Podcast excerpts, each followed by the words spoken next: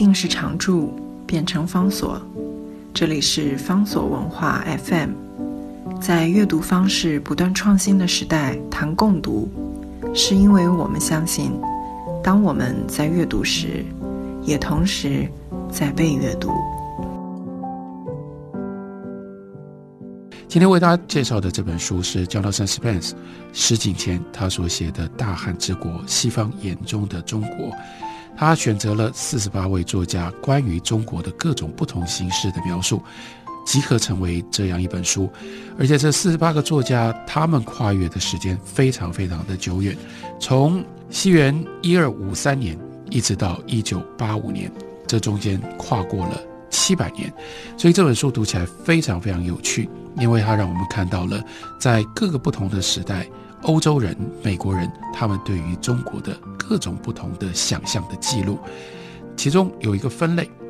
施信珍把它称之为叫做法式的异国风情。这指的是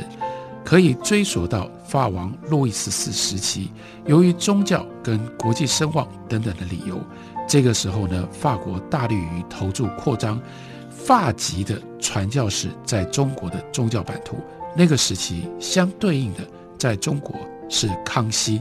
所以法国一批最有才华的耶稣会的传教士，他们就到了中国，来到了康熙皇帝的宫廷，因此呢，得到了钻研中国数学和哲学的大好的时机，同时呢，也就助长了叫 s i n a s t y 就叫做中国风。的这种狂热，这种中国风的狂热呢，到了十九世纪的中期，有了另外一种 Chinese exotic 这种中国式的异国风情的另外一个波段的狂热。Jonathan Spence 的分析是由四个主要的因素融合而成的。第一是对于叫做那种中国式的雅致风味的品味，人们刚开始的时候只是爱好赏玩中国的丝织品。瓷器跟宗庙的建筑，但是热潮这股热潮逐渐拓展，变成了当时所有欧洲人的美学基础。第二是意识到有一种中国式的感官享受，这种体认呢，跟前面所讲到的这种美学的品味是有关联的。不过，它接着改变了方向，变成那种由气味、汗水。热浪，还有糜烂的夜空所交织成的一种更粗俗、无以名状，既让人害怕又让人心醉神迷的一种东方的氛围。接下来就把中国视之为一个非常奇特的暴力还有野蛮的国度，在中国潜藏着残忍、强取豪夺的隐忧，还有难以控制的冲动。最后一个元素，最后一个层面，则是鸦片。也就是从鸦片而来的那种奇幻，既是怠惰，又是渴望，又是欲望，又是欲望的消减，用这种方式而形成了这个时候讲到中国在法国所产生的一种特殊的刺激，或者是特殊的联想。除了法国之外，这个时候到了二十世纪再晚一点，美国也产生了美国自己的。异国风情来呈现中国，这里面最具有代表性的，那就是赛珍珠 （Pearl Bang） 他所写的小说。另外有 Ezra Pound，他对于中国诗学还有历史持续不懈的探究。另外比较特殊的，在二十世纪的中期，尤金·奥尼尔他写了一出非常奇特的戏剧的剧本，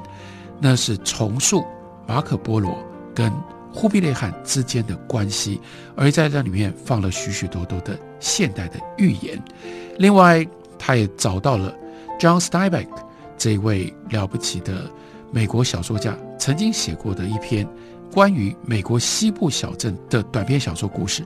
这个故事里面有中国人，而且竟然写的是这样一个美国西部的小镇如何毁于中国人激情之下。非常令人好奇、有趣的故事。再下来，我们就看到平行发展的，那就是关于中国的二十世纪的政治的变化跟发展，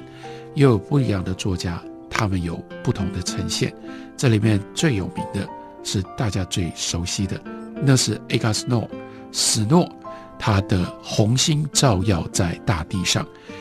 这本书，讲的是延安时代的中国共产党，而且在这里面为西方的读者成功刻画出一个非常非常鲜明的毛泽东的形象。我们甚至可以说，毛泽东以及中国共产党在西方，尤其在美国，之所以能够得到这么多的支持，跟 a g a Snow 的这本书有着非常密切的关系。这是这整本书的基本的架构，用这么长的历史当中找到这些西方人，他们分别从不同的态度、不同的角度来记录中国，把它合在一起看，我们看到的是的的确确在那个时代，中国所产生的巨大西方好奇，要让西方产生这么高度的好奇心，用石景谦自己的话说。一个国家之所以伟大，其必然的条件之一，在于能够吸引别人的注意，而又能持续保有这份吸引力。在西方接触中国之时，中国业已明显地展现了这种能力。即使风气的变化无常，以及政治立场的更替，有时候会使得中国的光彩暂时蒙尘，然而中国的吸引力却从未随着这几个世纪的过去而抹煞殆尽。中国在西方引发了激烈的情感。西方人屡屡企图描述，并且分析中国这个国家还有他的子民，而且显然从未停止接收来自于中国的消息。凡此种种，无一不可证实这个国家对于西方激荡的魅力。这是我们读这个书得到的非常重要的一个印象，也就意味着中国是用什么样的方式能够长期的在西方引起这么多的好奇。另外一部分。我们也就看到了，西方在有限的资料，再加上自己的文化背景，还有文化的隔阂的情况底下，他们绝对不可能如实的能够记录，能够接受中国。他们混杂了许许多多自身的价值、自身的想望，来自于自身的偏见跟自身的观念，促成打造出非常非常奇特的不同时代、不同作者笔下的中国。这些中国跟真实的中国之间当然有距离，不过更重要的是，借由这样的一种混杂打造出来的，虽然不是现实真实的中国，却是人类心灵的一种伟大的练习。那个不是真实在地球上存在过的中国，但它如实的存在在这些充满了想象力、充满了对于人类命运。以及人类遭遇，有着高度好奇心的这些作者的心上，所以在书里面，Jonathan Spence 对于三位二十世纪公认的天才作家，他们的中国描写再三质疑，因为他们的中国虽然跟现实中国没有关系，但是却留下了永恒、很长，一直到今天都值得我们。去阅读跟思考的价值，这三位呢是 Franz Kafka、卡夫卡，还有波赫斯，阿根廷的盲人作家波赫斯，以及意大利的后现代主义的最了不起的小说家伊塔多卡米诺。这三个人对他们来说，中国都是刺激他们灵感最重要的一种起源。虽然这三篇作品。可以都视之为是叫做大师细笔，可是正因为有中国的存在，所以才使得他们能够用这种方法去发挥他们的想象力跟他们的灵感。例如说，卡夫卡，他在一九一七年的春天，他写了这样一篇短篇小说，叫做《中国长城》。那个时候，卡夫卡在布拉格的劳工职灾保险组织工作，一天要轮值六个小时。这个时候，他写长城，他拿长城作为中国辉煌历史最磅礴的象征，因为它屏障了万里的幅员，伟然的屹立了多少个世纪，堪称是最广为人知的中国的事物。不过，卡夫卡的长城彻头彻尾是来自于他个人的创造，甚至对于建筑工法以及为何要修筑长城，都给了他自己的一套诠释。按卡夫卡自己的说法，尽管中国的这座万里长城是非常谨慎的工事，但是呢，是用零星一小段一小段先分别新建的。这些各自盘踞一隅的零星的这个城墙呢，每一段大概是五百公尺。这是一队一队大概二十名上下的民工去负责新建的。这一队在新建这里的时候，另外有一队在另外一个地方新建。他们各自新建的五百公尺的城呢，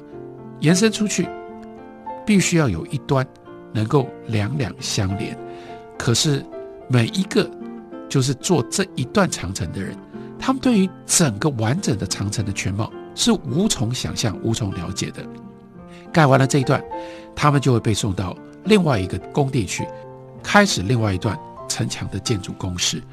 所以卡夫卡化身成为叙述者，置身在中国历史的洪流之中，用这种方式，卡夫卡给了我们一个谜一样的参与长城建筑的工人的自述。当然，那不是长城，而是用长城作为人类命运的。一个象征跟发挥，